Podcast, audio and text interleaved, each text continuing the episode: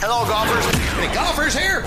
Now live on WWLS, the Sports Animal. This is the 73rd hole with Sam Humphreys. I'm Tiger Woods. I'm Tiger Woods. Sam. Oklahoma's premier golf show, giving you insider access and interviews to golf in the state of Oklahoma and on the PGA Tour. There you go. Good shot. It's the 73rd hole I love y'all. on 98.1 FM. WWLS, the Sports Animal.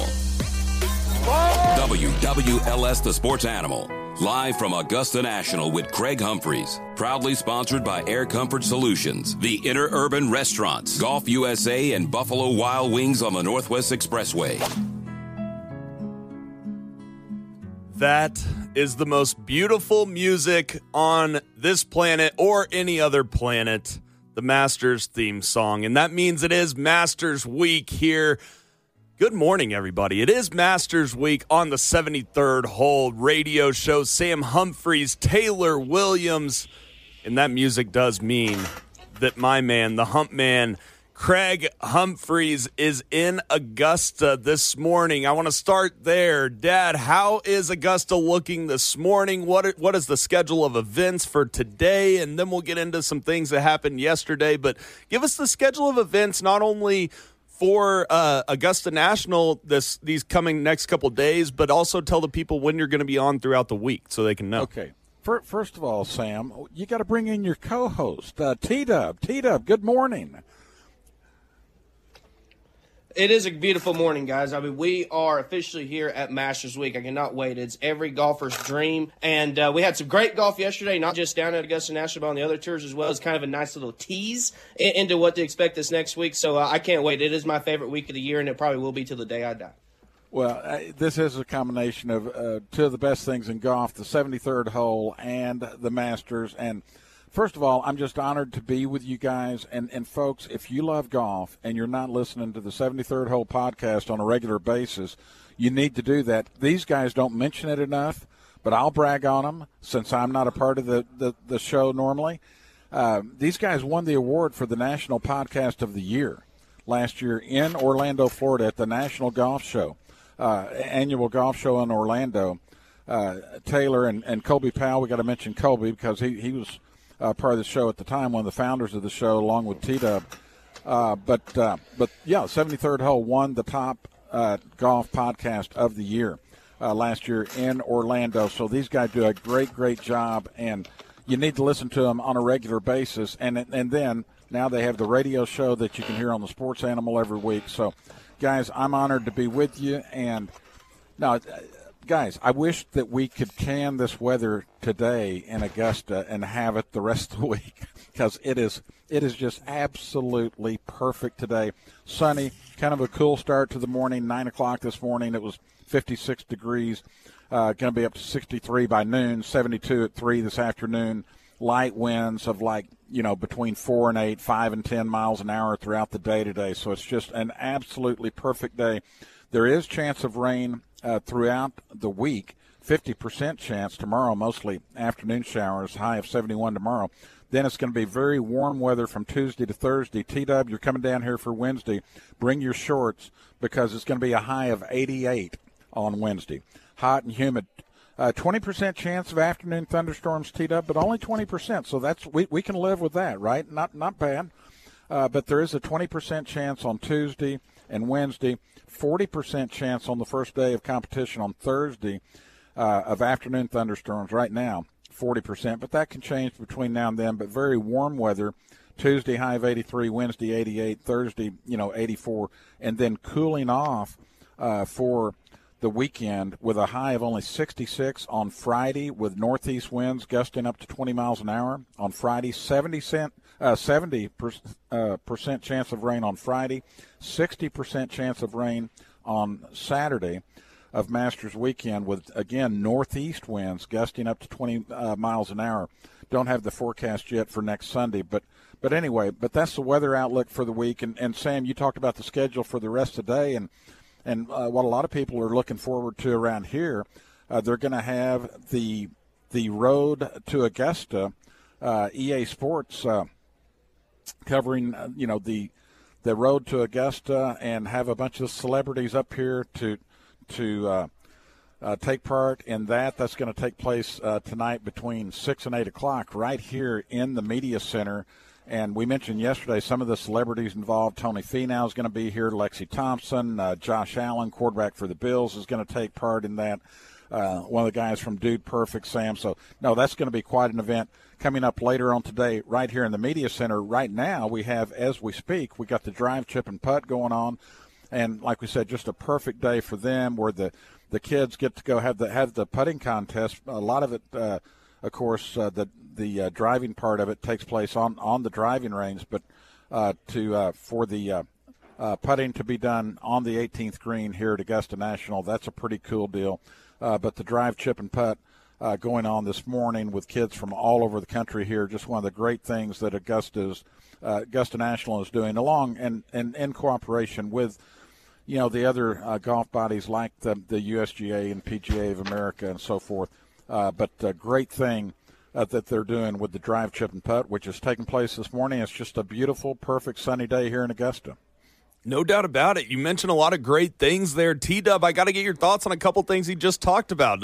What are your thoughts on the new Masters video game coming out this week? And, and what are your thoughts on the drive, chip, and putt? Maybe what would be some of your strategies if you were competing in the drive, chip, and putt, T Dub? Well, I, would assume hit it long and straight would be best. That's a good to strategy. Get close to the hole would be about the best that I could do comes to strategy. I guess you'd have to you would probably be preparing for something like this for quite a while, so that would uh, get into it. And you know, we talked about a little bit on our podcast. We didn't seem too entranced in watching the Road to the Masters Invitational, but now hearing kind of the guests and who will be there, I'm actually pretty entranced. Like like the Huntman was mentioning, you got Tony Finau, Lexi Thompson, Josh Allen, the guys from Dude Perfect, even Eric Church, country singer, is going to be doing yep. it. So I think it'd be kind of cool to see that. Going to be some uh, boys and girls club girls there that boys and girls there that are going to be uh, really getting into it. So I think that's going to be a really cool deal. Going to check that out for sure. And it's just pretty interesting, guys, isn't it? Because this is a, a, tournament that 20 years ago you couldn't even watch the front nine of it because they were so exclusive and didn't want anyone around there. Now we have dude perfect guys out there like they did last year with uh, with the soccer balls, and now we have it on, on a video game. It's pretty cool to see how the times have changed and. Uh, exactly, exactly. So it's uh, it's going to be cool to see just all the different ways that they're getting it, uh, getting Augusta involved and what we talk about all the time, just growing the game of golf. No doubt about it. And T Dub, I got to get your thoughts on the Augusta National Women's Amateur that we saw yesterday. Rose Zhang continues her dominance not only in junior golf and college golf, but amateur golf as well. The number one ranked women's amateur in the world. Let me take you back through her resume a little bit. All she's done is won a junior PGA championship. She's won the Rolex. She won the Swinging Skirts AJGA Invitational. She won the U.S. Women's Am. She won the U.S. Girls Junior Am. She won the NCAA Championship T Dub. She was on the teams of the Junior Solheim Cup, the Junior Ryder Cup, the Curtis Cup, the Arnold Palmer Cup, the Spirit International Amateur all those team events for the USA. They won every single one of those. And then she goes out and she wins the the Augusta National Women's Amateur in the same year that she is literally breaking the record for scoring average in the NCAA, averaging 69.68. My dad and I talked about it last night on Sports Animal Live. I got to get your thoughts, T Dub. I think she may be against her competition the most dominant player in the world, T Dub. This was amazing. And we can get into the golf and the playoff. What were your thoughts? I mean, I think you're absolutely right with what you're saying there. Her career has just been absolutely dominant at this point. She, I don't know if she's the only person to do this, but it would shock me. She won the U.S. Women's AM before she won the U.S. Uh, Junior Women's. It's like, how in the world do you do that? You're supposed to be the exact opposite of that. And, and it looked like she was just going to go out and really run away with this tournament, Sam. I mean, she had a, a what a six shot lead going into the final round, and sort of uh, like you expect. Shots. I mean, anyone who has has a big lead, uh, five shots, five shots, yes, and. So I mean, just the lead was, was so high, and you sleeping on that's tough. She comes out and doubles the first hole, rebounds with a birdie on two, but then makes uh, bogeys three out of her next five holes. And then there there was a little bit of a weather delay in there, so I think that allowed her to maybe sit down and maybe decompress and come back into it goes on a nice little par streak there, but then Birdie's 13 makes a really good clutch putt there.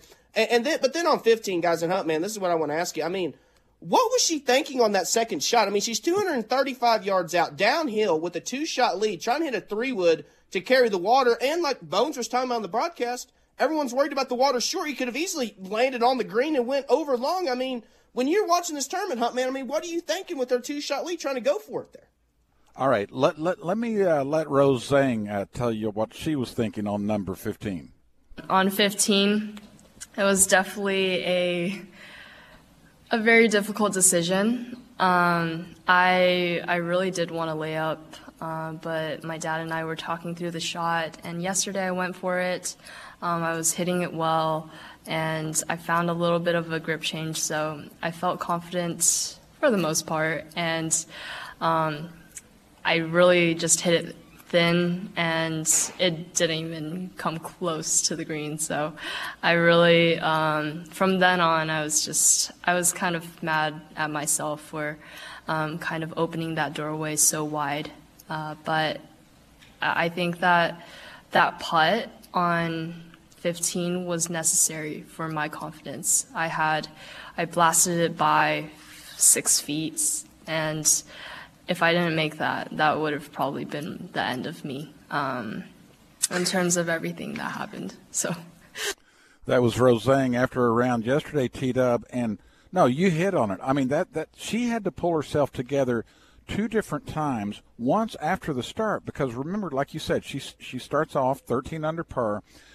She gives up four shots. She she played the first seven holes four over par with with a double on the very first hole, and then had uh, three bogeys in a four hole stretch at at, at uh, four, five, and seven, and so then uh, the suspension of play happens at 10:30 in the morning. This was a three-hour and 20-minute break, guys. So they didn't uh, resume play until 1:50 in the afternoon.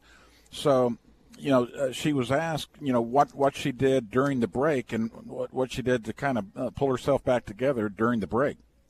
I didn't do anything specific uh, during the break. It was more of just getting off the golf course and having a more refreshed mind. Um, so I feel like the break did me well, um, but at the same time, it didn't resolve a lot of things that I had on the golf course um, that was feeling uncomfortable. And I would say the thing about me is I'm very consistent uh, in my performance, and partially because I am very quick in adjusting um, to things that work. Uh, I really kind of do a scan through in my mind on what I need to get done, on what I need to work on, um, from setup to ball position, grip, everything. Um, and when things weren't feeling comfortable, it was kind of an aha moment where I was like, my grip, it's my right hand. Um, so I made it a little weaker and that allowed me to get my driver back on track. Uh, and that was kind of my devil in the bag when I was playing the first couple holes. So T Dub, I mean, how many times you ever change your grip right in the middle of a round of golf? And T Dub, for the listeners out there, maybe explain what she means a little bit by making her grip weaker and what that might have actually changed. She said it got her back on track, but it, dive into that a little bit for the listeners.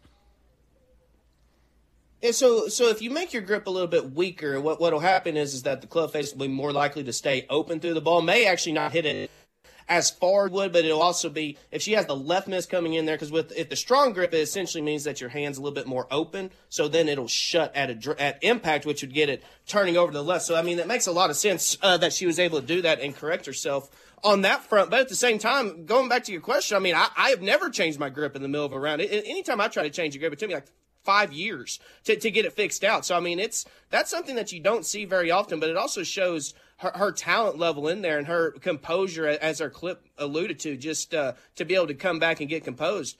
But also, too, don't want to uh, give any uh, slack to Jenny Bae, who finished second in the playoff as well. She played some great golf on her last 15 holes. Made, made a bad double on, on three or third hole, but then birdies nine, birdies 13, then hits an unbelievable shot when the pressure is mounting on 17. And you really knew the pressure there, Huntman, because she was walking uh, off 16 green and she could see what was going on on 15 with Rose Zhang, with Rose Zhang. So she knew that she was getting back in the tournament. So for her to be able to come up and hit that shot on 17, I thought was very impressive. I just think what really cost her was in that playoff where she just hit a horrible second shot on, on number 10, which was the second playoff hole, where the ball was above her feet and the wind's came a little bit up the right, and she just hit a, a, big pull there, which essentially sealed her fate. Rose Zhang had, had a great putt um, down the stretch. But, uh, you know, with Rose Zhang being such a, a, household name and Jenny Bae being from Georgia, Huntman, did you feel like that maybe there's a little bit of home crowd, uh, home crowd oh. there kind of pulling for her? No, there was no question. No, there, there was no question that the crowd favorite was was uh, Jenny Bae because she's from uh, Suwanee, which is uh, just northeast of Atlanta. But like we said, fifth year uh, at the University of Georgia, and so no, there there was it was uh, definitely uh, a kind of home crowd uh, for Jenny Bae yesterday. But like you said, TW, you got to get a, give it up to her. You mentioned, yeah, the, the her lead, Zhang's lead was only five shots, but it was like you said, six shots over Jenny Bae to start the day. They weren't paired together. Jenny Bae was playing in the next last group. Rose Zhang, of course, in, in the final group.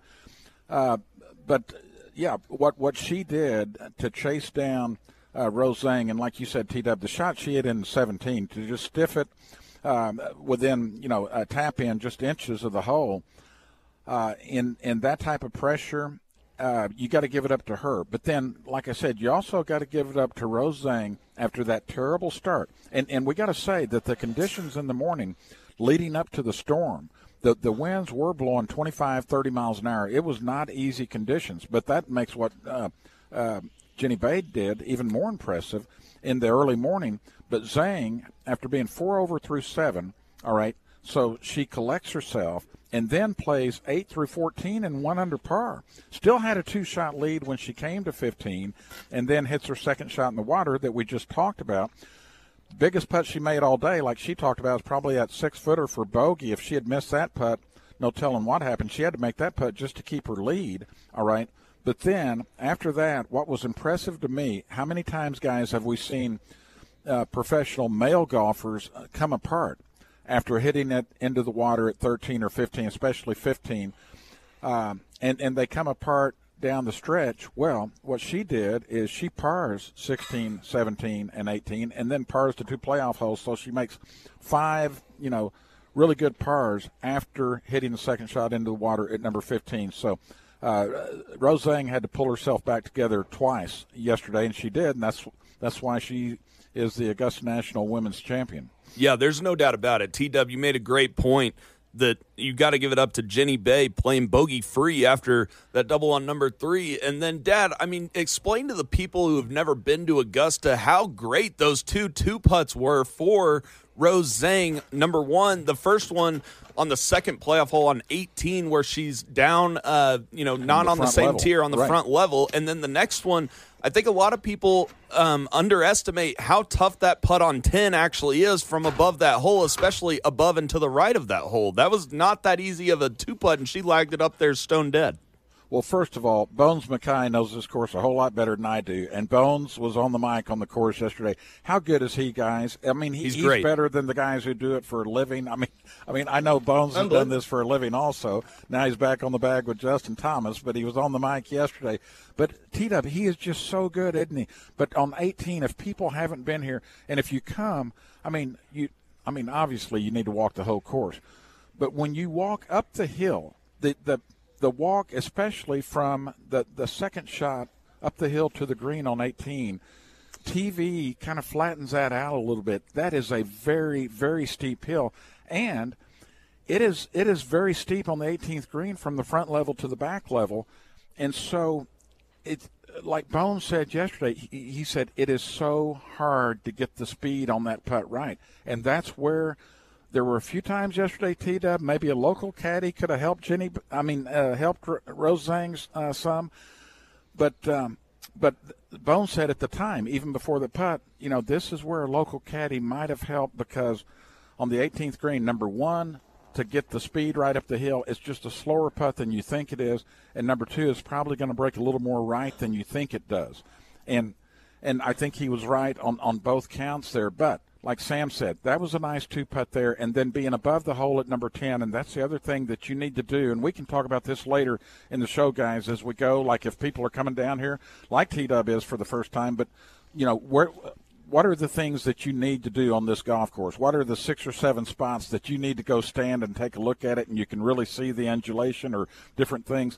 And one of the recommendations was go stand behind the number 10 green and look back up that hill toward the tee box and so forth, and you get a picture of just how steep that that uh, uh, hill is at, at, number 10 and and of course 10 and 18 you know share the same hill there uh, you're going uphill at 18 downhill at 10 but but as Sam said, on, on number 10, you get above the hole, though, on that green. And I, what'd she have, Sam? Like, I don't know if it was 30, 35 feet, but. but it wasn't it, a given two putt, is what it was. It wasn't, no, and that's what Bone said. It, it wasn't the length of the putt so much, but when you're above that hole, you just. It, it is so fast, and most people can't get a handle on how fast that putt is. And you see routinely guys are, are, are going to run that putt a lot of times – you know, five, six feet by, and she lagged that thing, uh, you know, up within inches, just a, a simple tap in uh, for the victory. So if you are coming down here, I'll just say I'll give you a few of the landmarks. I mean, go up and, and stand by the big tree, by the club. I mean, you can't get inside the roast to stand right underneath it, but but get a picture there. You might see a bunch of celebrities, players. You know, uh, you, you no telling who who you'll see under the big tree, just to the right of the number one tee box.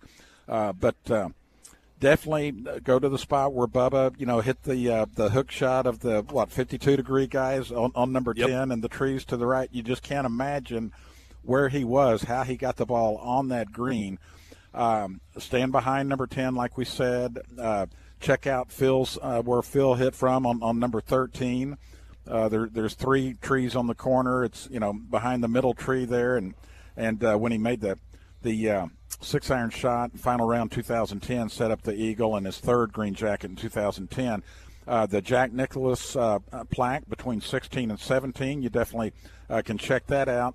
The only palm tree on the course is to the right of the number four green, which this was closed off to patrons from for a number of years there. Now, heck, I'm old enough, I, I can remember the years where we could go back behind the number four green all the time. Well, then it was closed off for a time, but they made changes in 2019 to the tee box on number five that allowed for the course to direct patrons along the right side of, of number four and past the lone pine tree. Uh, so you need to go and, and, and, check that out. Gives you a pretty good view. Um, you can see, you know, uh, catch players hitting uh, into the par three there. And then take in the course behind number seven, all right? behind seven, possibly the, the most severely sloped green on the golf course. And plus, you can see number eight, number 17, number two, also very viewable from behind the seven uh, green. But just a few spots. Uh, you know, we can get into this more. Obviously, number 16 is is the I think the prettiest spot on the course. The walk now down number 10 is the best walk on the course. But uh, it, I don't know, just um, being down here, it just gets you fired up. There's so many things about this golf course, and now I'm I'm in my 34th trip to Augusta, and I still get fired up every time I come down here. No doubt about it. Dab, why don't you tell the people about our great sponsors that helped you get down there? Okay, yeah, we do also always want to say thanks to the people that make this possible Golf USA, Interurban Restaurants, Buffalo Wild Wings, Air Comfort Solutions, all of them longtime partners with the sports animal. And uh, Air Comfort Solutions has the ACS $69 AC tune up, so make sure your system is teed up, ready for the summer. Make the winning call in the OKC Metro. It's 405 721 3740. And in the Tulsa area, 918 743 2300. Or check them out online at aircomfortsolutions.net. That's Craig Humphreys live from Augusta. Taylor Williams and Sam Humphreys here on the 73rd Hole Radio Show. We got a bunch of text messages we'll get to about Augusta National, asking the Hump Man uh, some more things. We'll get to those after the break here, and then we'll talk some PGA Tour and LIV Golf coming up here after the break on Oklahoma's leader in golf, the Sports Animal. WWLS, the Sports Animal, live from Augusta National with Craig Humphreys. Proudly sponsored by Air Comfort Solutions, the Interurban Restaurants, Golf USA, and Buffalo Wild Wings on the Northwest Expressway. And we are back here on the 73rd Hole Radio Show. We will be with you until noon. Yes, Craig Humphreys is live from Augusta, but Taylor Williams will also be live from Augusta later on in the week. T Dub, I got to get your thoughts. What are you most excited about? Uh, you know, going to Augusta for the first time. Let the people know a little bit about that. Oh, I, I am just so blessed and excited. Thank you to. Sounds like we're having a couple of technical little- difficulties there with T Dub. We'll try to get him back as soon as possible. Uh, Dad, I'll go to you. We had a text message uh, from Shawnee here here on the Trade Pros Heat and Air Text Nation line. They asked, "How does the 18th at Augusta compare to Southern Hills?" Oh, that's a good question. I mean, both of them are alike in the in the fact that it's a very uh, steep walk up the hill after the second shot on, on each of them, um, and and both of them both of them are dogleg uh, rights. Uh, you need to have an accurate drive on each one of them. Um, Southern Hills, four. I mean, uh, here at Augusta National, 465 yards. What is what is the 18th at Southern Hills now, Sam? It's I can look it up real quick, but it's somewhere in that same neighborhood. it's longer than you it used to be. That's for sure. Yeah, no, no question about it. Um, but they, they got the expanded bunker complex here. It requires about 335 to carry the bunker complex. Um, trees on the left uh, present, I mean, uh, prevent the bailout, and so. You know, it used to be for, for years people could just bail left on, on number 18. And, and I remember, well, in the early Tiger years, Ian Woosnam, you know, uh, just drove it, you know, a, a mile left and had you know, whatever, just a little sand wedge in, into the green uh, from the left side over there. Well, now there's trees on the left to pre- to prevent that. You got two bunkers that guard the green, and so if you hit it into one of those front bunkers, especially, I mean, if it's a front bunker to a back pin, that is a long bunker shot. But even the bunker shots, if the pins on the uh, front level of the green are not easy. Um, the tee box has been extended uh, 13 yards without changing the official yardage there, so they can always go back a little further at number 18 here in Augusta. But uh, it's ranked all time as the number seven hole uh, on this golf course, and and uh, there's 19 Masters champions that have birdied number 18 in, in the final round to win at Augusta. I would say, as tough as this green is to putt at 18 at Augusta National, I'd say the green at 18 at Southern Hills presents more of a challenge, and and we've seen that especially. Uh, like in in the uh, in the U.S. Open in what 2001 U.S. Open uh, at at uh, Southern Hills, what happened there to you know uh, Retief you know, Goosen, yep. and, yeah, Retief Goosen and, and, and those guys. So uh, I would say that the green at Southern Hills is much more severe. Um, and and overall, By the I, way, would say I looked it up and it's Southern Hills, it's 491 at Southern Hills. 491, I, I do think that the hole is harder at Southern Hills, but obviously the history at Augusta, I, I rank them both as far as difficulty um, in in major championship finishing holes up there in the top five. I think we have T Dub back here. T Dub, before we lost you, I was asking. What are you most excited about? You're going to be live from Augusta later on in the week. What are you most excited about uh, being at Augusta live for the first time? Well, it, it's one of the most exciting things that I could have ever dreamed of. Big thanks to, to Craig Humphreys, who we have on here, and then Bev as well, uh, Craig's wife, and your mom, Sam, just for being able to make this possible. It's going to be an absolutely great experience. And then right before the break, when Huntman was listing off all, all the different things to do, going sitting by the big tree, Bubba's number 10 shot, on 13, I was just taking notes. I got my, my notepad right here, so I know exactly where I'm going to go my first few steps. And then, you know, you're going to have to go by the merchandise tent. You know, have to see at least what they have to offer there. So it's uh, just a full experience, guys. I mean, I just absolutely cannot wait for it. And one of the biggest blessings of it all is that Tiger's going to be there, and I think that's going to add just even the biggest cherry on top what's going to be a magical trip. Yeah, we'll definitely talk some more Tiger later on in the show, guys. But I want to get to a guy that we haven't talked much about so far this year, but he's making some noise the week before Augusta. That's Brooks Koepka.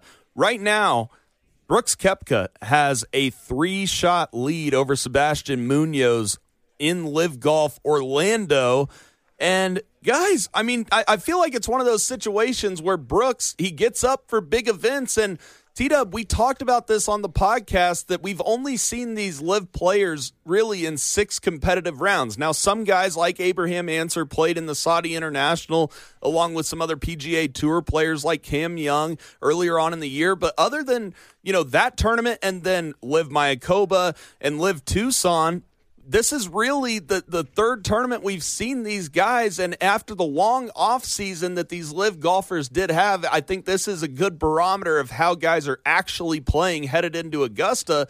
And Brooks Koepka's playing great golf, 12 under through two rounds, has a great chance to win for the second time on the LIV Golf Tour, T Dub. And the first time, I mean, what? He's won 12 or 6 I, think he's won 16 times around the world and never won in his home state of Florida. This could be his first win in his home state of Florida as well, T Dub. What are your thoughts on LIV Golf and Brooks Koepka so far this week? Well, I mean, Brooks has really just kind of come out of nowhere. You mentioned just the lack of rounds that he's played so far this year. He's played four tournaments collectively. Two were on the Asian Tour, two were were LIV events. He's finished uh, 46th and missed cut in the two Asian Tour events, and he finished 31st and 29th in, in the two LIV. So, I mean, it's just the form just hadn't been there. And we, we talked about even when he was on the PGA Tour how he would only get up for the majors, but even more so now, it just seems like that it's even more exaggerated than it was, and maybe he is finding a little bit of form for going into Augusta. I think it'd be a good thing to see. You look at really just his game overall, and it's like nothing in his in his overall game has really dipped off a whole lot but it's just everything he does is so much less than it used to be. He doesn't hit the ball as far. He's he's worse with his irons, worse with his chipping, and worse with his putting. He doesn't hit it as straight. So it's not like one area of his game encompassed a little bit more. It's just everything has just dipped off a little bit. And even before the last couple of years, he's had a great record at, at Augusta. Sam, he, he had made his five cuts before they finished second to Tiger in 2019, like most remember, finished seventh in, in the COVID year in 2020. But the last two years, guys, he's missed the cut there and he's putted horribly there the last two years. So maybe he's finding a little bit of form going into Augusta, Sam. But uh, this is even more so than what it used to be on the PGA Tour, where this form is really just coming out of nowhere. Yeah, it's really interesting. And now a couple of the one of those miscuts, he was definitely injured. Remember when he couldn't even bend over to read putts? But yeah, you're exactly right. His game has been trending downward over the past couple of years. And Dad, I mean, I remember a time when we talked about this last night where we were picking Brooks Koepka to be in the top three of every single major. Um, how much do you actually make of this week at LIV Orlando? And if he were to go on to win today, how much would that? How much weight would that hold headed into Augusta? Do you think? It, it would hold a lot of weight with me. I, I, go a lot by current form, and and this guy, look, he, he wasn't. It wasn't like he was dominating on the PGA Tour outside of the majors. Remember back then, we'd say, "Man, this guy. I mean, he doesn't show up, and and then a major comes along and."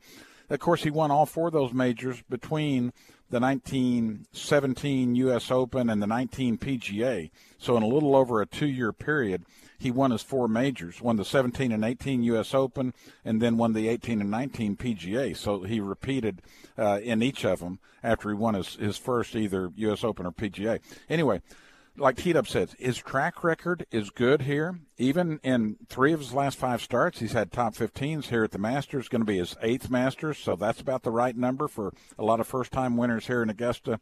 Like Heat Up said, tied for second behind Tiger in 19. And so, yeah, if the current form is good, to, and to me, I, I think that that win last fall on the LIV Tour, I think that told you that, that he's finding something in, in his game, right? So no, I, I definitely 32 years old. I wouldn't count him out. I definitely wouldn't count him out either headed into next week, but he still has to get the job done today. He has a couple solid players chasing him. Sebastian Munoz um, is a solid player. T Dub, tell the people a little bit more about Sebastian Munoz. Obviously, we don't have strokes gained in his last three LIV events, and, and we don't have strokes gained at where he played in Saudi either. Um, but he seems to be a pretty streaky putter at times. When he plays well, he gains over a shot on the field on the greens, and when he plays bad, he loses uh, over a shot on the field on the greens. Maybe tell the people a little bit more about his game that haven't really watched Sebastian Munoz, but he he's been up there, right? He's he's not a no name guy on the LIV Golf Tour.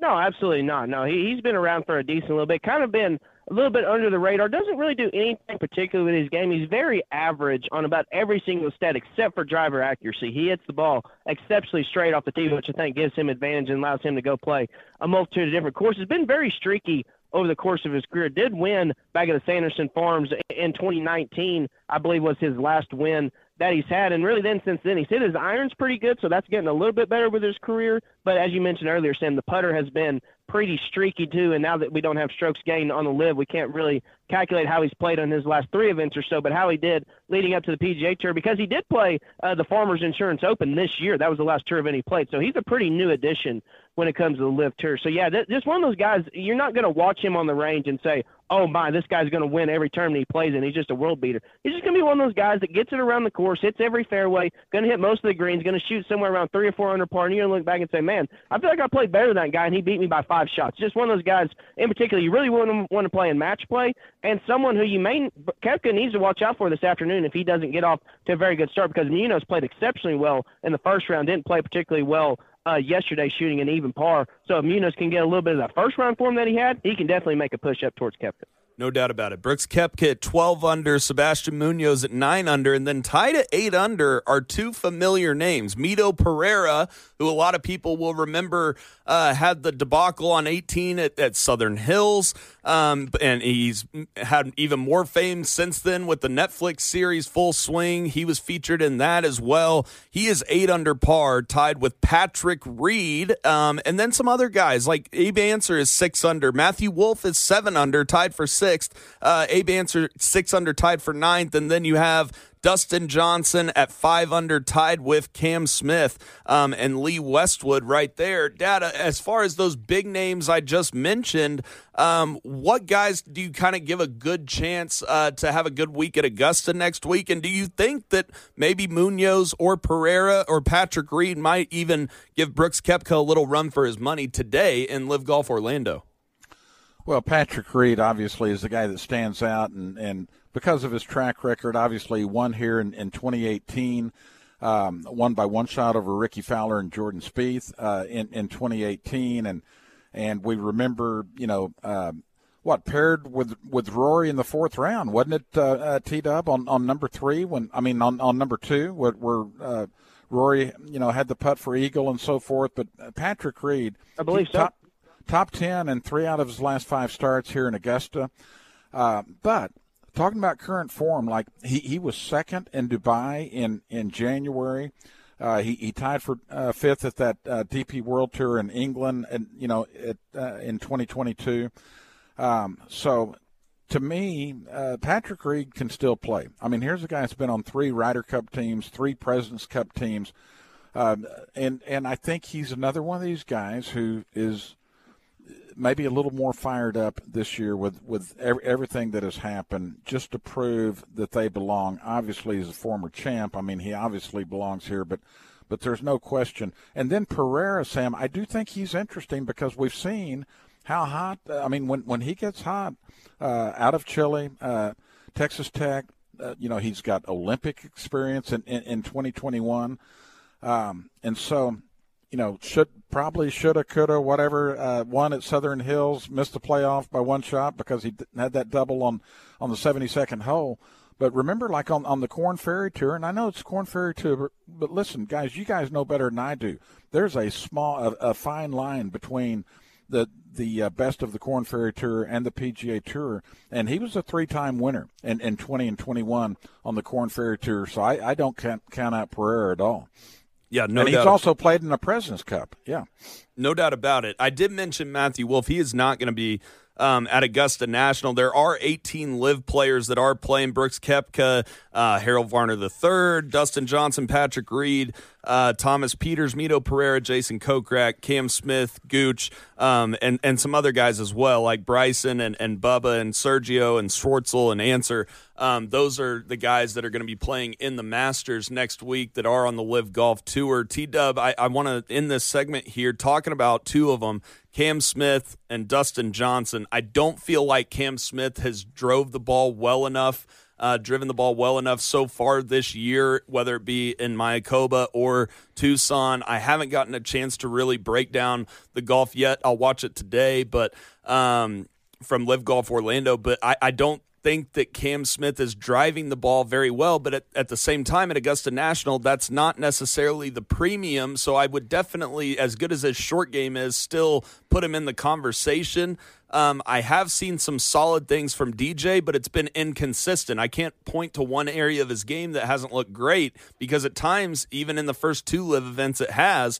Um, what are your thoughts on those two guys uh, as we head into Augusta?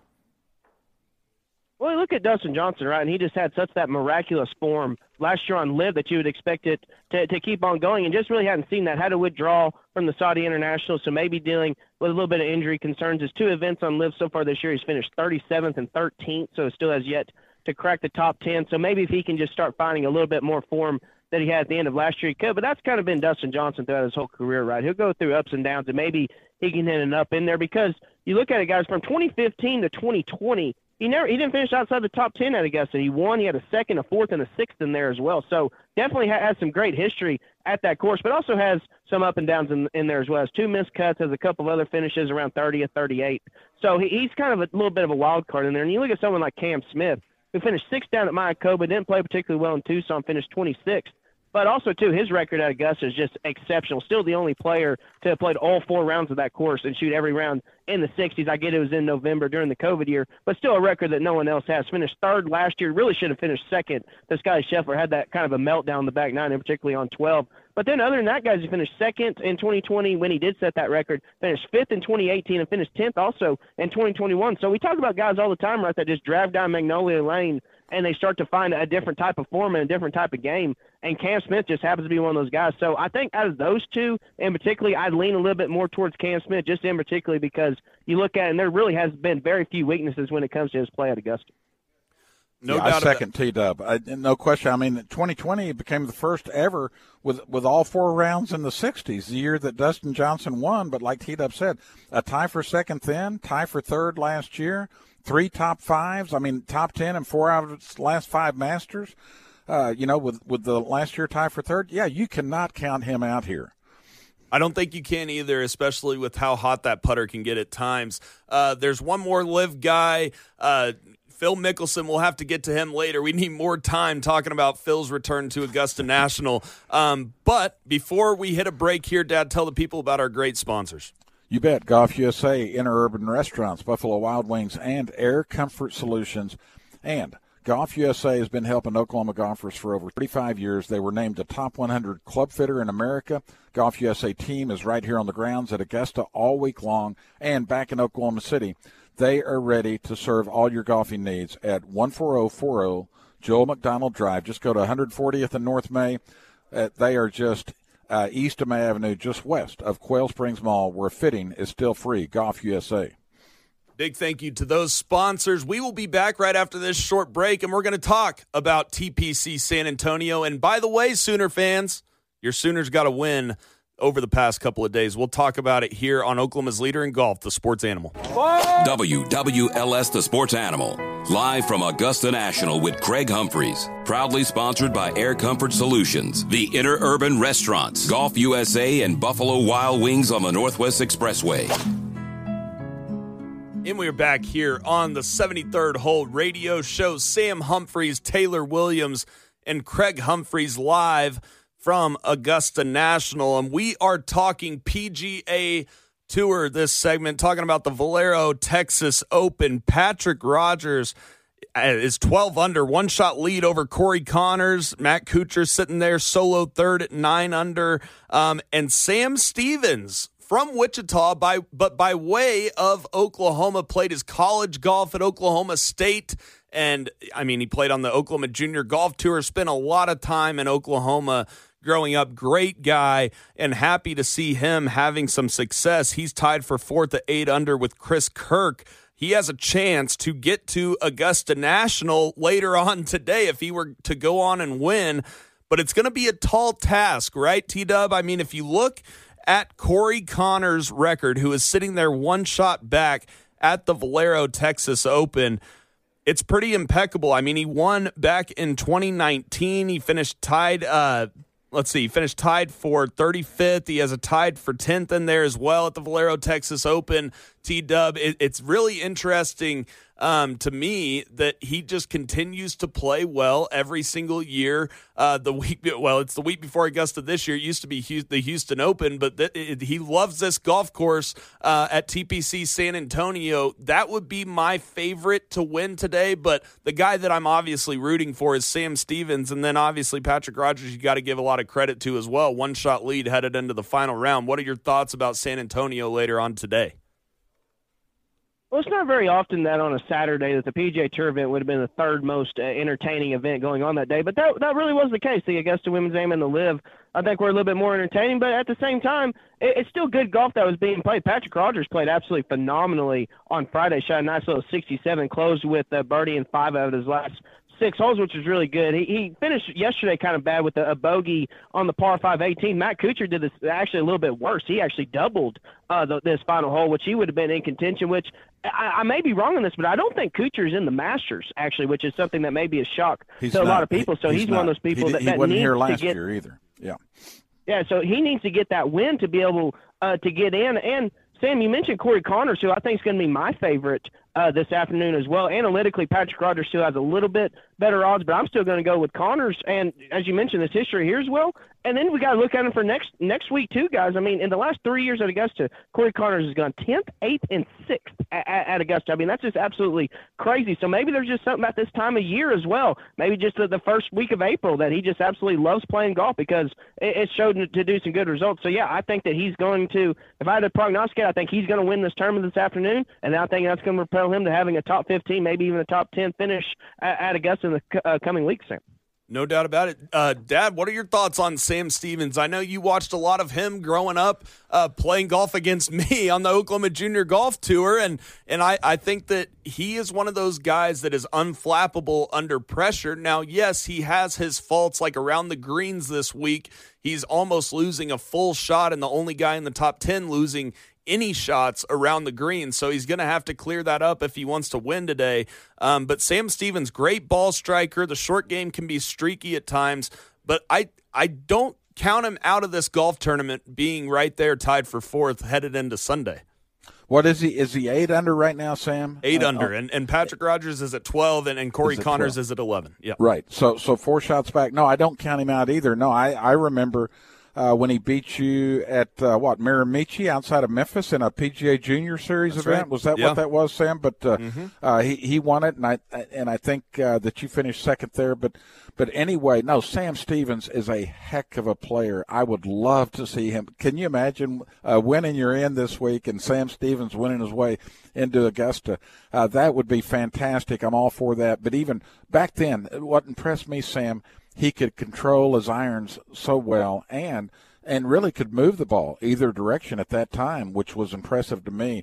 Uh, but but no, I, I I'm I'm definitely pulling for him. And like you said, Patrick Rodgers is is you know another player that's you know been out here a lot was expected of him. Remember T Dub coming out of college? I mean, Patrick Rodgers was a guy that was like a can't miss guy. Now he's only number 143 in the world. Kuchar's only number 66, as, as T Dub said. And on, on Matt Kuchar, the interesting thing about Kuchar is he's played in 15 Masters, guys. But remember, he played here as an amateur in, in you know 98 and 99.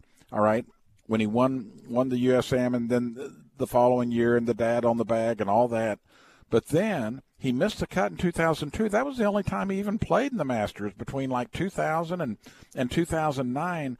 But he really did most of his damage here at Augusta National between 2012 and 2017. He, he had a tie for third, tie for eighth, tie for fifth, and, and between 2012 2014, tie for fourth in 2017. He had another uh, tie for uh, what was he the year that, that Tiger won in 2019. Uh, he tied for 12th in 2019. Well, then he missed the cut in 2021 and then wasn't here last year. So it would mean a whole lot uh, to Matt Kuchar to get into this golf tournament. So those are the two guys I'm pulling for uh, uh, Sam Stevens and, and, and Matt Kuchar. Yeah, definitely good luck to the former OSU Cowboy, Sam Stevens, at TPC San Antonio today. I do have to mention, Dad, when you said that Matt Kuchar is what, 66th in the official world golf ranking right now? That's 45 spots ahead of Brooks Koepka. I just, that, that popped Well, into my head. That's nuts. Yeah. But, anyways, uh, by the way, LIV did have great crowds uh, out there at LIV Golf Orlando. Guys, speaking of Oklahoma State, Oklahoma State is in action in Augusta at Forest Hills Golf Club for the Haskins Award Invitational. Right now, they're they're in seventh place at two under, one shot behind Texas. Um, Florida, who is the 12th ranked team in the country, is 26 under. OSU is two under. Uh, Illinois is up there at 21 under. Virginia, uh, East Tennessee, all ranked teams up there in the top four. UCF is actually in fifth right now, and then Texas, and then Oklahoma State. Uh, right now, it seems like uh, uh, Rasmus Neergaard-Petersen is playing the best for them, tied for ninth at four under. But guys, real quick, I, I do want to mention the Oklahoma Sooners. They got a win at the Goodwin uh, is the name of the golf tournament at TPC Harding Park in San Francisco against a great field.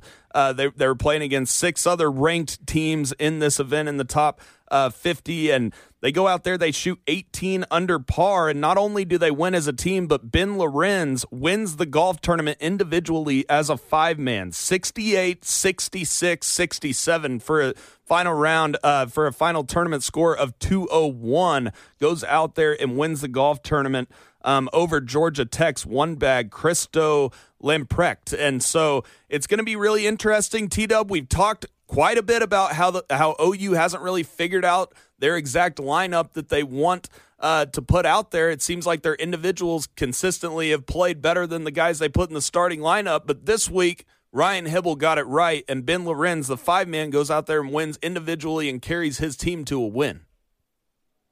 Yeah, really, he really did. In all honesty, they just played some actually great golf, shooting six under in the final round. Patrick Welch actually came back from from a pretty bad 75 in the first round, going 66-65. I think that really helped their team a lot. Stephen Campbell Jr. also finishing in the top 16 as well. And yeah, I think they're finally getting a, a top five going on. They took Matthew Troutman as an individual; he finished 48. So maybe this uh, this top five that they have right now, Sam, I think what they need going forward. And the thing that we talk about all the time in college golf is timing, right? And it seems like that it's you'd rather be playing your good golf in April as opposed to March because you're getting a little bit closer to nationals. It seems like they are, and just what absolutely was a loaded field, being Georgia Tech, Stanford, uh, Cal, San Francisco, USC, Oregon. I mean, it was just absolutely deep field. So yeah, an awesome win for Ryan Hybl and his crew, and something they can definitely build on in the coming weeks leading up to Big 12 championship and then in the regionals. No doubt about it. We got to take a break here on the 73rd Hole Radio Show. We might talk a little bit more about Oklahoma State being in Augusta when we get back, but we're also going to talk about some different players' favorite traditions. Um, and we're also going to get some quotes from the players on the changes that have been made to the golf course uh, here for this year's Masters coming up after the break on Oklahoma's Leader in Golf. But before we hit the break, Dad, tell the people about the great sponsors uh, that help you get down to Augusta every year. You bet. Golf USA, Interurban Restaurants, Buffalo Wild Wings, and Air Comfort Solutions. And Interurban Restaurants has locations all across Oklahoma. The Herbs, 47 years and counting. Great people, great food. Check them out this spring, including their interurban restaurant groups, Packard's American Kitchen in Midtown. Delicious spring menu items, spectacular rooftop view, and one of OKC's best Saturday Sunday brunches at the Herb, the interurban restaurant. More Taylor Williams and Craig Humphreys live from Augusta National. This is Sam Humphreys here on Oklahoma's Leader in Golf, the sports animal. Hello, golfers. Hey, golfers here. Now live on WWLS, the sports animal. This is the 73rd hole with Sam Humphreys. I'm Tiger Woods. I'm Tiger Woods. Sam. Oklahoma's premier golf show giving you insider access and interviews to golf in the state of Oklahoma and on the PGA Tour. There you go. Good shot. It's the 73rd hole I love y'all. on 98.1 FM. WWLS, the sports animal. WWLS, the sports animal. Live from Augusta National with Craig Humphreys. Proudly sponsored by Air Comfort Solutions, the Interurban Restaurants, Golf USA, and Buffalo Wild Wings on the Northwest Expressway. That is right. This is hour two of our Masters coverage on the 73rd Hole Radio Show. Taylor Williams, Craig Humphreys live from Augusta, and Sam Humphreys here in studio. Taylor Williams will be live from Augusta later on in the week, as will I. We cannot wait to get down there to Augusta My dad, the hump man, Craig Humphreys, is already there. And, Dad, I, I think you told me that you have a few quotes from some guys that are talking about the changes that have been made at Augusta National. And mainly, the main change that will be most obvious to golf fans is the tee box, the new tee box being built on number 13. And before you play those clips, T Dub, I got to ask you you know, being the golf historian you are and the and the kind of golf architecture nerd that you are, do you like the change moving that tee box back? What what is it? 30 yards, dad? How many yards is it exactly? 35. 35 yards. The, the, the, capability of going back that far. They, right. they won't do that all the time, obviously. But. Right. And, and so, Tita, what are your thoughts on this change uh, before we hear some of the opinions from the players? It, just my opinion, T Dub. I don't think it changes the hole that much. All it changes is that guys aren't able to sling a driver around that corner anymore and you can't take it up over the trees. It looks like the trees are too close. So you're going to just, uh, to be honest, you're going to see, even though they made it longer, you're probably going to see more three woods hit out to the right and just some longer clubs hit into the green, which I think might make it less entertaining and a little more, uh, a little less achievable to make an eagle coming down the stretch on Sunday, T Dub. I don't know if I love it. I, I didn't really find a huge problem with it in the first place. Well, I, I think in theory it's probably a good idea because, like, we was it 2014 when Bubba just took the huge slice drive over and had 90 yards in the green. Like, okay, we probably don't need to be seeing that on that hole. That kind of ruins it a little bit. But at the same time, I think this year's going to be interesting, as Huntman was alluding to earlier with the forecast. I mean, it, the temperature's going to drop pretty steadily over the weekend, and that's one thing that last year for a, a one of the changes Augusta made was lengthening the 15th hole. And last year was the first year and maybe ever that there was not an eagle that that happened on that hole. And that's something that I think really took away from the drama, of, especially when the placement of where that hole occurs in the round. And that's that's what it's all about, right? The back nine is the par fives. Obviously, you have Amen corner there, and 13 is part of that. And I don't know. I think Sam's exactly right on the fact that you're going to see a lot more three woods off there because it's going to be a bigger emphasis on being able to hit a draw now around there, which is a lot easier to do with a three wood as opposed to a driver. So I think that in principle, I think it's a good change, Sam. But this year, especially with the weather, I think it's going to be very interesting to see how how it plays. Because if it gets a, a, similar reputation as 15 did last year, I think that's going to be a bad look for the uh, two mainstay par fives on this course. What have you been hearing down there, Dad? I mean, thumbs up or well, thumbs down from all the players? Okay, I think I, am going to read these quotes here in a second, but uh, uh, first I want to talk about what T Dub said about the wind because the wind was a big factor last year in not having the Eagles at 15 because normally the predominant winds out of the south, if it's a south wind, you know, the 13 and 15 are going to play downwind, be easier to reach. But like right now, I read you the forecast earlier uh, for Friday and Saturday. It's northeast wind gusting to 20 miles an hour uh, each of those days on Friday and Saturday. And so that makes it a little tougher, especially 15, 13. I mean, you can reach.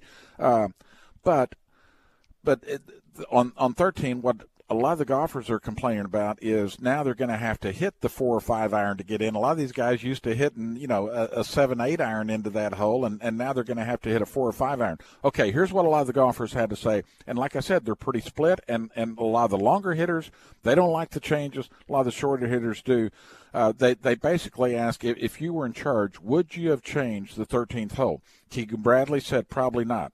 Sam Burns said, I don't like it after being lengthened. You know, it, it's probably, you know, good to have that tee in case it plays downwind, but not sure that they'll use it that much. All right. Uh, Stewart Cink said, I did hit a nine iron in there in 2021, so something had to be done. Uh, Corey Connor said, I liked it the way it was. Harris English, Harris English had a good answer, I thought. He said that hole was built to be a driver and a, either a from 220 to 235 for your second shot. It wasn't meant for guys to be hitting wedge. He said, so I get it. You know, starting this year, we're going to be hitting four iron off a sloping lie, and that's a big deal. Uh, is he said you're going to have to lay up again. I was talking to a member up near the clubhouse earlier this morning, and you know he he's a guy that shot even par around this course uh, before, so he's a good player. And he said the big thing is not so much the distance; it's where they're going to be driving to now, and it's it's that's fairway is severely sloped in that area. So when you're talking about hitting a, a four or five tee up off a hanging lie, that is going to be the big deal on 13. But let me read a few other quotes. Tony Finau said, "Nope, if I I wouldn't have if I was in charge." You know, he's he said. But after played, playing it, he said, I actually think the changes are a lot better than I thought they would be. Kisner said the same thing. He said, "You know what? I was totally against it until I played it. I don't think it's going to be that bad. You know, if if we catch it straight into the wind, I'm not sure you can get around the corner, but it's a par five, so you can lay up." He said the Bombers probably can get home with a five or six. All right. Tommy Fleetwood said, I think they took an amazing risk reward hole and turned it into a three shotter for the majority of the field. Jim Furyk says, I'll give you the smart aleck answer. I wouldn't have changed it because I'm not sure I can get to the corner anymore. You know, Max Homa says, I think I like what they did. You know, I don't think I would have thought to, to do that. Nicklaus, of course, said, I, I, think they probably needed it. I think what they've tried to do is correct. Billy Horschel said, nope. I've said it for a long time. I think 13 is the best par five in the world. Viktor Hovland said, nope. Uh, I, I, I didn't think it was possible to go over the trees on the left unless you really rope hooked it. And if you did that, you deserve the reward, Hovland said. Immelman said, I agree with it, adding the length as long as 70% still go for it in two. All right. Um, Matt Kuchar said, Yeah, you need to go back to where you couldn't get it over the trees. It's one thing to go around the trees, but that's not how the hole was intended to be played to go over the trees.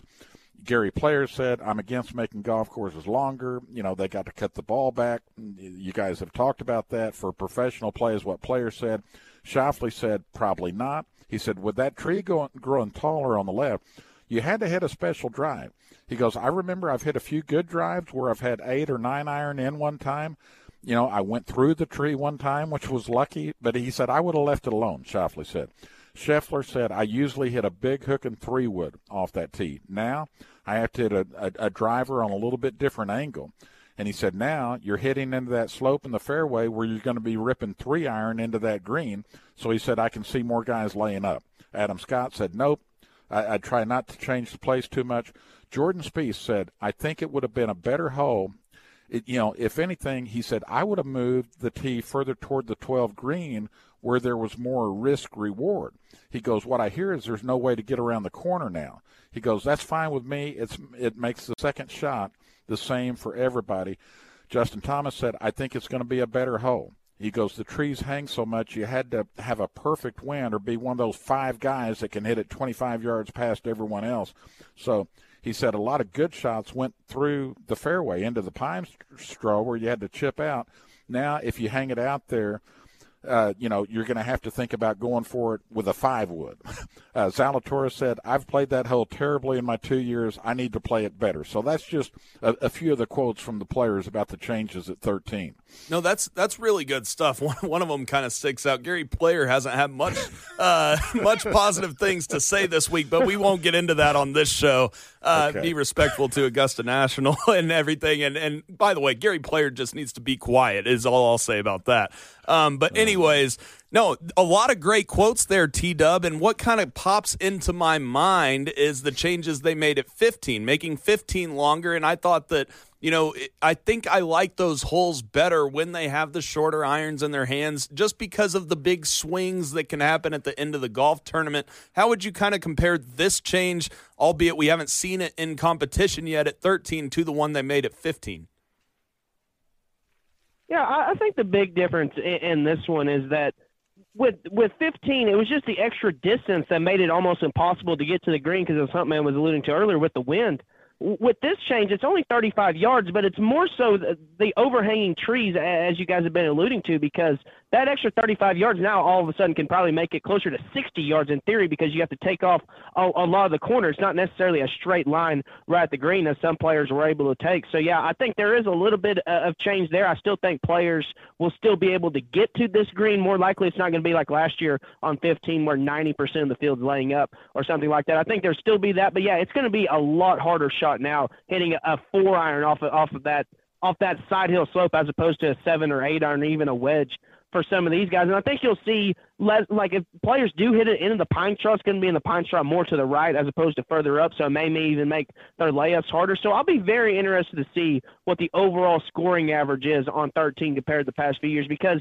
as you were saying earlier, Sam, the great thing is the volatility in those holes. You can make an eagle, or else you can make a double. And I think that if you have more people laying up, you're going to have less eagles, and you're also going to have less doubles because you're going to have less uh, penalty shots there. So I'll be interested to see what the volatility on that hole is like because as uh, as I think Billy Horschel was the one who said, I don't agree with much of what Billy Horschel said, but I do agree that it's one of the best, if not the best, par five in the world. So anytime you make a change, you need to be a little bit skeptical of it. But uh, as I was saying earlier, I think in theory it's good. I just need to see how it works out practically now. And Dad, I do think it's interesting when you read those quotes we talked a lot over the past couple of weeks about the distance debate and how you know Jack Nicklaus and uh, other older players and, and former players on the PGA Tour have kind of been advocating the USGA and the R&A to roll the golf ball back. It, it's kind of interesting when you read those quotes from different players how it kind of correlates the guys that don't like the change are not for rolling the ball back, and the guys that do like the change are for rolling the golf ball back. I think that that's kind of interesting. What are your thoughts about you know rolling the yeah. golf ball back as in in comparison to the 13th hole at Augusta? Because I feel like um, you know them making this change had a big influence on them wanting to roll the golf ball back at the most famous par five in golf. Yeah, Sam, and it's it, it's funny. I mean, I heard your show the other day where you guys talked about that, and I know you, guys are totally against rolling golf ball back, but I, I I have said I have agreed with Jack Nicklaus over the years that that's the only way, really, you know, to if if you're going to make changes for the for the tournament players, for the best players in the world, and because let's be honest, it, it's not the everyday Joe that can go out there and hit the ball these distances. And so, yeah, I mean, obviously it doesn't need to be changed uh, for the general public.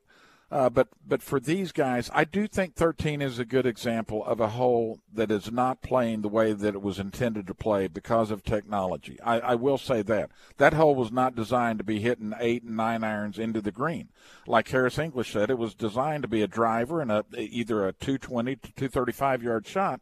But it's it's like Adam Schupak, uh, uh, said in his article he writes for Golf Week, and they ran it in the Augusta Chronicle.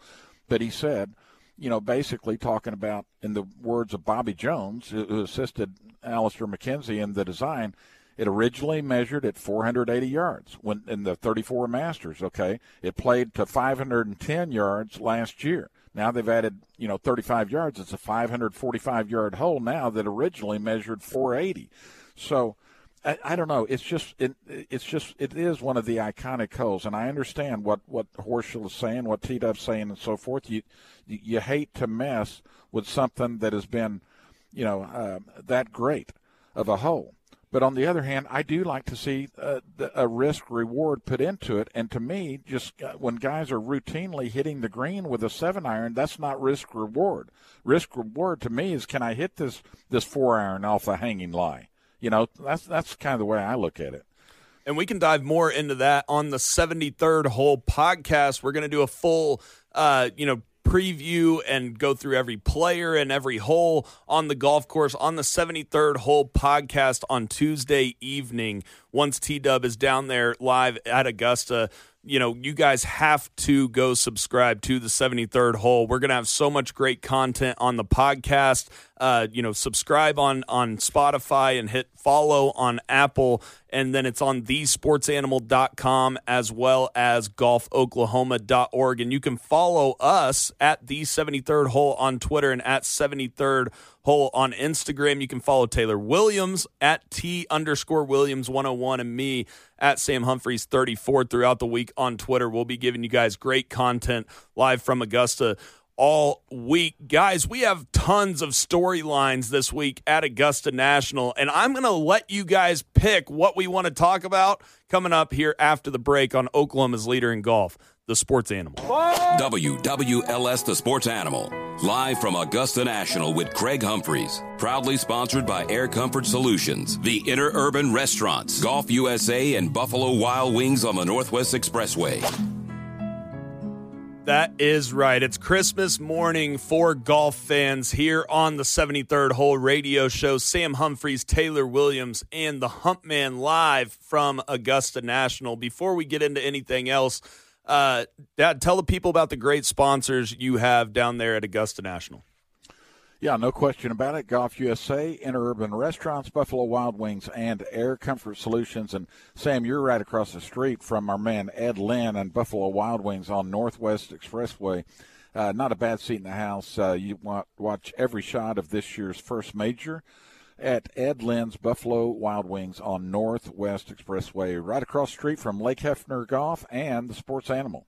No doubt. Get out to Buffalo Wild Wings tomorrow and watch UConn take on San Diego State. Uh, T Dub, I got a question for you. And you know it's a different week at the Masters when Tiger Woods might not be the number one story in the game of golf headed into this week. Let me list out some storylines and then you just roll with whatever story you want to and which one you think is the biggest. Number one, I'll say one of the biggest storylines is Scotty Scheffler, Rory McIlroy, and Jon Rahm battling it out throughout the start of the year on the PGA Tour, transitioning from the number one in the world. Now Jon Rahm, who was playing great golf at the start of the year, was number one. Now Scotty's number one, and now Rory plays great at the match play last week. Looks to found something with the driver and the putter using the new blade putter.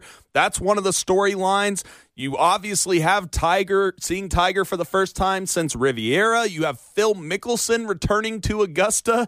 Uh, and you have, speaking of Phil Mickelson, the LIV guys playing against the top PGA Tour players for the first time this year. What do you think the biggest storyline is? And then let's talk a little bit about that.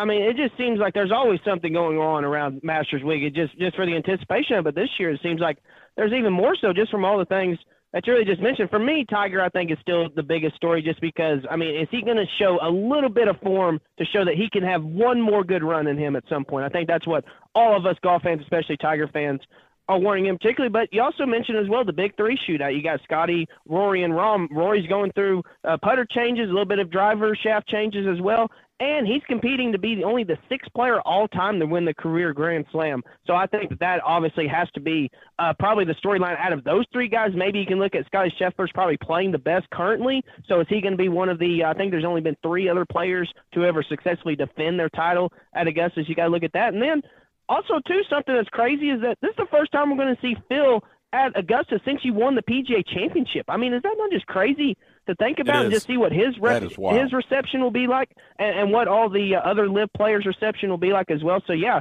I think you're right, Sam. Just to really pick one storyline out of that's hard for me. I would kind of rank him in the. I would go Tiger one, Rory Grand Slam two, uh, Phil three, Scheffler four, somewhere around there. But uh, I, I think there's even more stuff that we haven't even talked about that left to unpack. It's going to be just an exhilarating uh, tournament. Hopefully, by the forecast, we just don't get a uh, washout. Dad, let's talk about Tiger really quick because we haven't seen him since the Genesis Invitational where he finished 45th.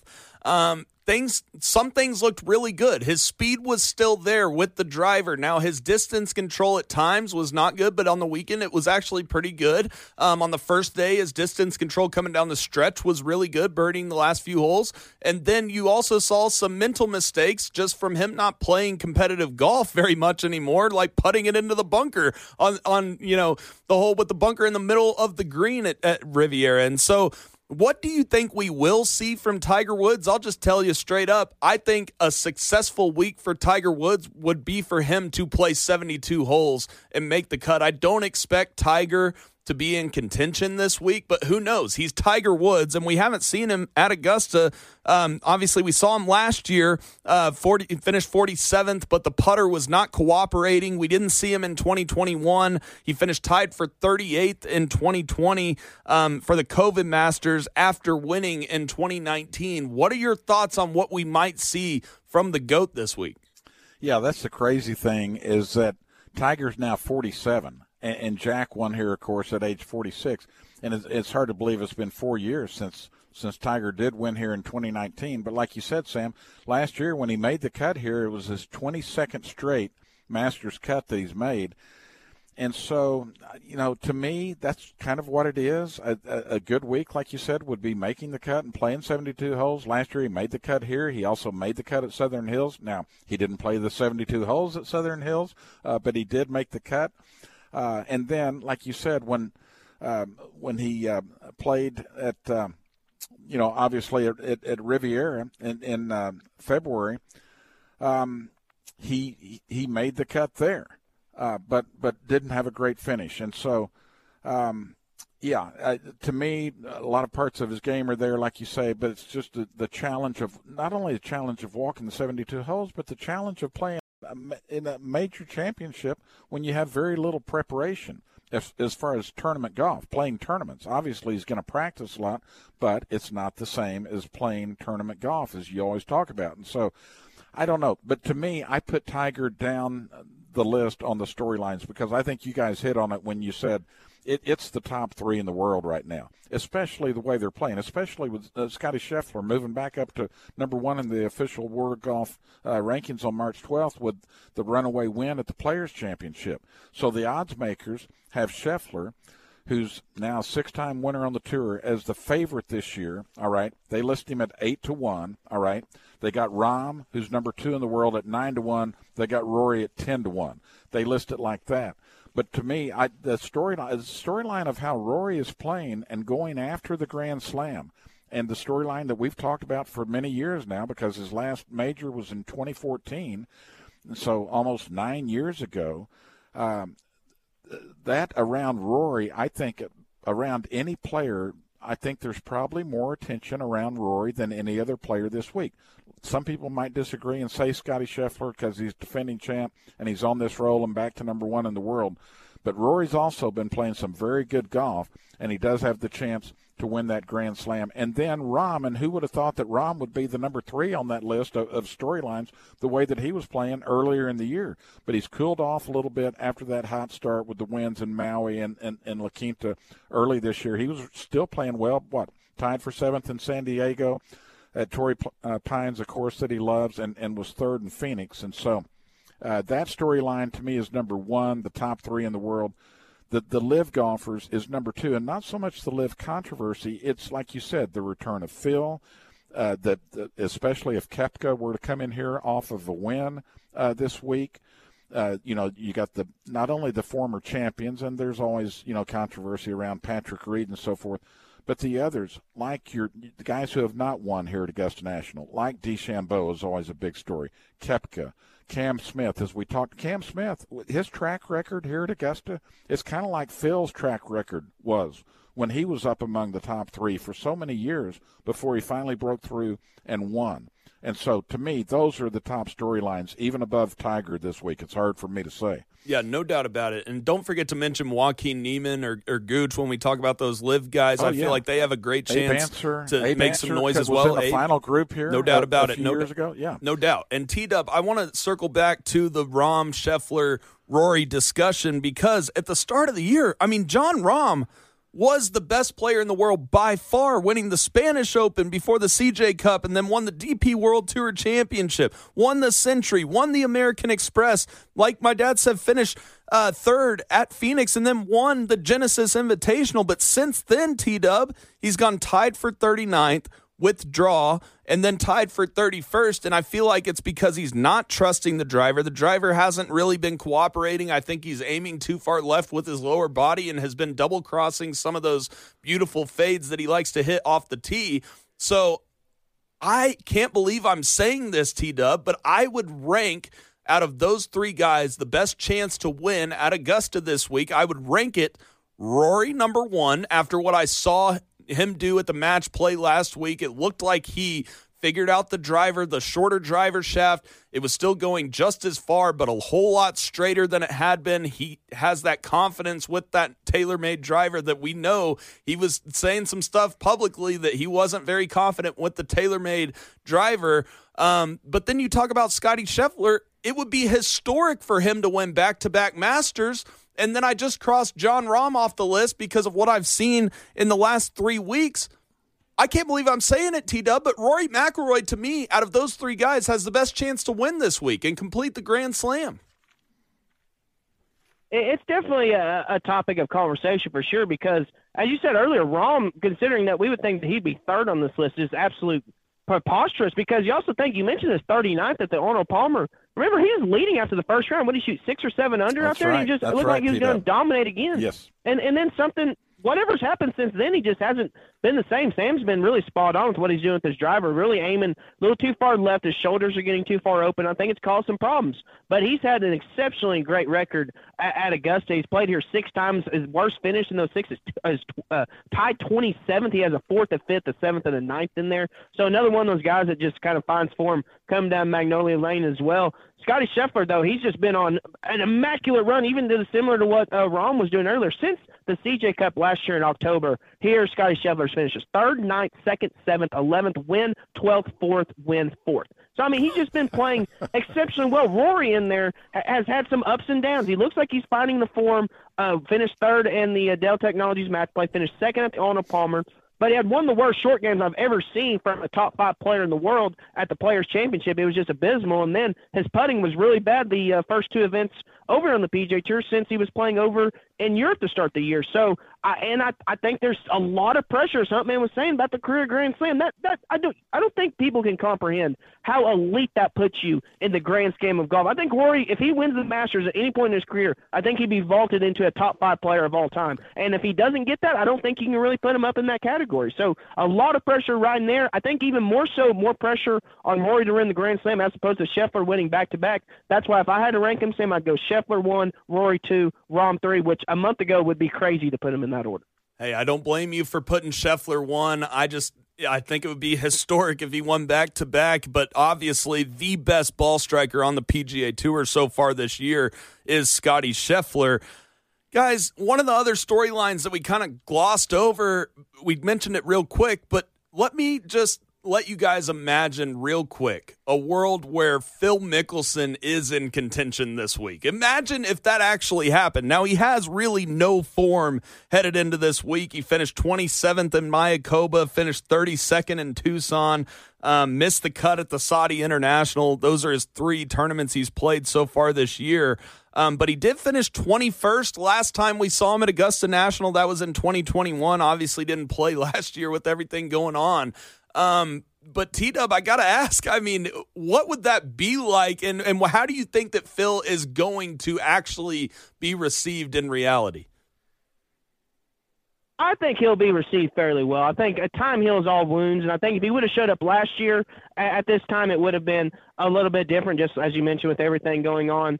But uh, I think he'll be received fairly well. And then, if somehow by the grace of God he did get in contention, I think he would be received even warmer there. I think it would be one of the craziest and feel good stories ever. Like a lot of people would say, well, maybe not, but I think it absolutely would be if he just got up there. I mean, he's almost 53 years old, guys. And I mean, to see what we saw at Kiawah a few years ago was just absolutely crazy. And to think that he would do it now would be even more crazy because the form is just not there whatsoever. He, he's hitting the ball so inaccurate off the tee. His iron play isn't good. And he's always been a fairly streaky putter. So the short game will always be there for Phil, but uh, I don't know, Sam. I just think that there's there's really just too much going on on Phil's plate, and I think a more realistic scenario would be that he's fighting on the cut line, and maybe he can get to the weekend. But if you had to if you had to tell me right now, would you pick Phil to make the cut or miss the cut? I, I would take miss the cut as sad as it is to say. I think I agree with you on that. Dad, what's the vibe okay. like at Augusta would, for people say, talking about Phil Mickelson? Yeah, on, on Mickelson, I, it, it's hard for me to predict him uh, to miss the cut. I understand what what T Dub is just spitting the truth there, but I, I just compare Mickelson to like a, a Freddie Couples. You know, Couples and guys like Ray Ray Floyd almost won here in his late 40s a couple times. All right and, and, and competed in his early 50s, just like Couples competed a few times in, in his early 50s. He's now 63 years old. I'm just saying Phil is not too old. For his track record, guys, nine top threes. This is just here at Augusta National. Not, I'm not talking majors. I'm talking here in Augusta. Nine top threes, 11 top fives, 15 top tens. 20 top 25. I mean, the guy, yeah, he's won three times, but the more important thing, he, he finished third here in 96, 2001, 2, 3, and 12. Finished third three straight years. This is before he ever won finally in 2004. The guy has an amazing track record around here. So I'm, uh, it's his 30th Masters. I know he's getting older, but 52 is not too, I, I don't count him out. I'm not picking him to win or anything. I'm just saying I'm not going to be shocked if he jumps up and is in contention after a couple of rounds at least. Man, I would love to see it, but he hasn't finished in the top 20 at Augusta since 2016. So it, it it would be a shock, but at the same time I see what you're saying where it's a horse for course scenario where at It's Augusta National it might no, I mean at Augusta National experience means more than probably Yeah. any other any other course or any other tournament. So uh, that's really interesting. We need to take a break, but after the break, uh, Dad, you have a couple quotes on some traditions at Augusta National, and, and a lot of players talking about their favorite traditions at the tradition unlike any other. We'll get to that. This is Sam Humphreys, Taylor Williams, and Craig Humphreys live from Augusta. Dad, go ahead and tell the people about the great sponsors that helped you get down to Augusta. You bet. Golf USA, Interurban Restaurants, uh, Buffalo Wild Wings on Northwest Expressway, and also Air Comfort Solutions. And they have the ACS $69 AC tune up. Make sure your system is teed up, ready for the summer. Make the winning call. In the OKC Metro, it's 405 721 3740. In the Tulsa area, 918 743 2300. Or check them out online at aircomfortsolutions.net. More from Craig Humphreys live from Augusta and Taylor Williams, and this is Sam Humphreys on the 73rd Hole Radio Show right after this break on Oklahoma's leader in golf, the Sports Animal. WWLS The Sports Animal. Live from Augusta National with Craig Humphreys. Proudly sponsored by Air Comfort Solutions, the Interurban Restaurants, Golf USA, and Buffalo Wild Wings on the Northwest Expressway. And we are back here for one final segment on the 73rd Hole Radio Show. One of the best parts about Masters Week are Masters pools and different things that people do with their buddies, whether they, you know, go out and play a golf tournament and pick a player and all that stuff. Well, you have to know some things about these players, and you need to listen to the 73rd hole preview on Tuesday evening. We will go over every single player in the golf tournament and give their chances to win to you guys to try to help you make the best picks for this week. I mean, it's Augusta and, and everybody everybody's in Masters pools, and so we want to help you guys out. So we are going to do a massive players, uh, uh, massive Masters preview talking about the players in the event on Tuesday evening, and you can get that notification when that episode drops if you subscribe on Spotify or hit that follow button on Apple. It's absolutely free, um, but it will send you a notification whenever we drop that new episode. You can also find it on golfoklahoma.org and right here on the sportsanimal.com. Uh, Deb, before the break, I teased that you have some information on some of these players' favorite t- traditions at Augusta National. Um, what what are you talking about there? Okay, uh, before I get to the traditions of the players, yesterday I was I was in the uh, the shuttle and the golf cart going down to to the uh, merchandise tent, and there was a lady that works here, and and her job is to take pictures of the people at, at uh, Founder Circle, I, I, think they call it, but you know where they have the. The, the Masters logo and the flowers and so forth with the you know uh, flagstep you know, planted in Augusta, Georgia, and so forth. A, a, yellow silhouette of the continental United States with the flag on top, the Masters logo, and people, you know, go get their pictures taken there. You know, with right in front of the Masters logo. Right. They line up to do it. That, it's one of the traditions. And she told me there had been four proposals yesterday. I've never thought of that. As long as I've been coming down here, people go there to propose. uh, I should have thought of that. Yeah, in front of in front of that. So anyway, but uh, Sam, you did it on the pitcher's mound there at, at the Hall of Fame Stadium. That wasn't OKC. bad. Wasn't bad. Okay, wasn't a bad one. Anyway, so that's one tradition I've never even thought of. So anyway, they ran a piece in the Augusta Chronicle talking about the Masters players. What are the favorite tr- uh, traditions of the players themselves? Like Sam Burns said. Last year was his first as a player, but growing up on Masters Sunday, I mean, they'd all go to church, then get on the couch as soon as the TV coverage started for the fire, uh, final round.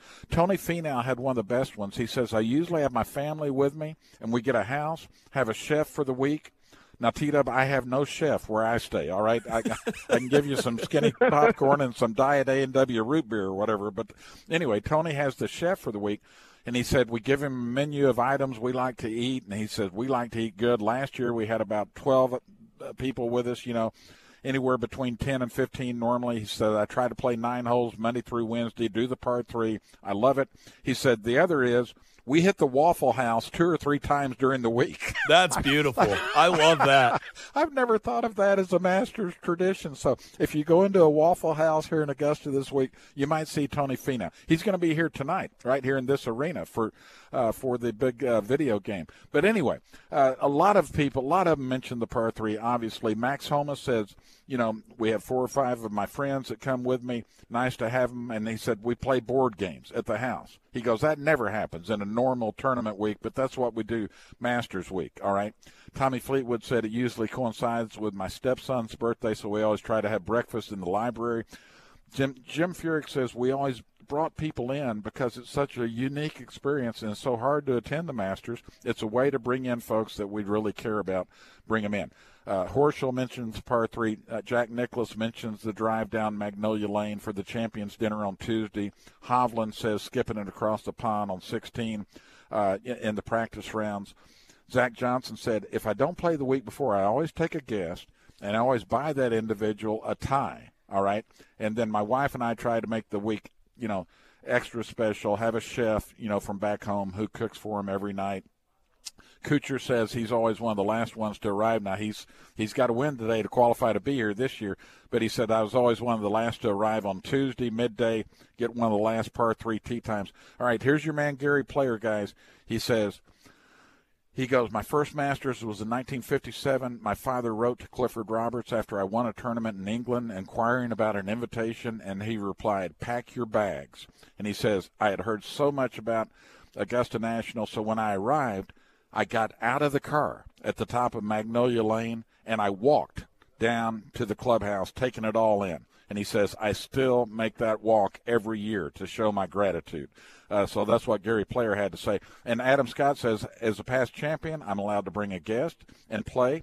Uh, with my dad on the Sunday before. Uh, today, they won't let us out on the golf course. They they let us up in the area around the 18 green and clubhouse in that area around the first tee but not out on the golf course because a lot of the players they can, especially past champions, can bring guests today, and that's what they do on the Sunday before. Here's Jordan Spieth, guys. Jordan Spieth says Monday afternoon I normally have a whiskey with my caddy Michael Greller in the champions locker room on the upstairs balcony. That's, that's cool. Spieth, that's how he celebrates. That is it. cool. Uh, so and and then Justin Thomas says I usually invite three of my best buddies to come, and he says unfortunately with age and life changing they can't always come, but I always ask them. And Will Zalatoris says, having dinner with my wife the day before we leave. That's his favorite Masters tradition. So just a few of the players. That's great stuff. T Dub, do you have any traditions? Obviously, this year is going to be a little different. You're going to be there, um, but do you have any traditions you normally like to do, or do, or other traditions that the Masters does that you really like?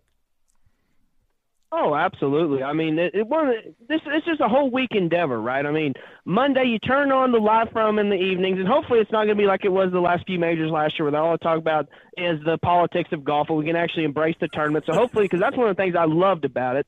And then obviously the par three contest on, on Wednesdays. Usually watching it, not going to have to watch it uh, on TV this year. Going to be there in person, which is going to be 80 million times better. But guys one of my favorite things to do is on Thursday mornings, you load up the Masters.com or the Masters app wherever you're loading it. You get the you get the four or five screens going. You'll have you'll have one screen on the range. You'll have one screen on Amen Corner.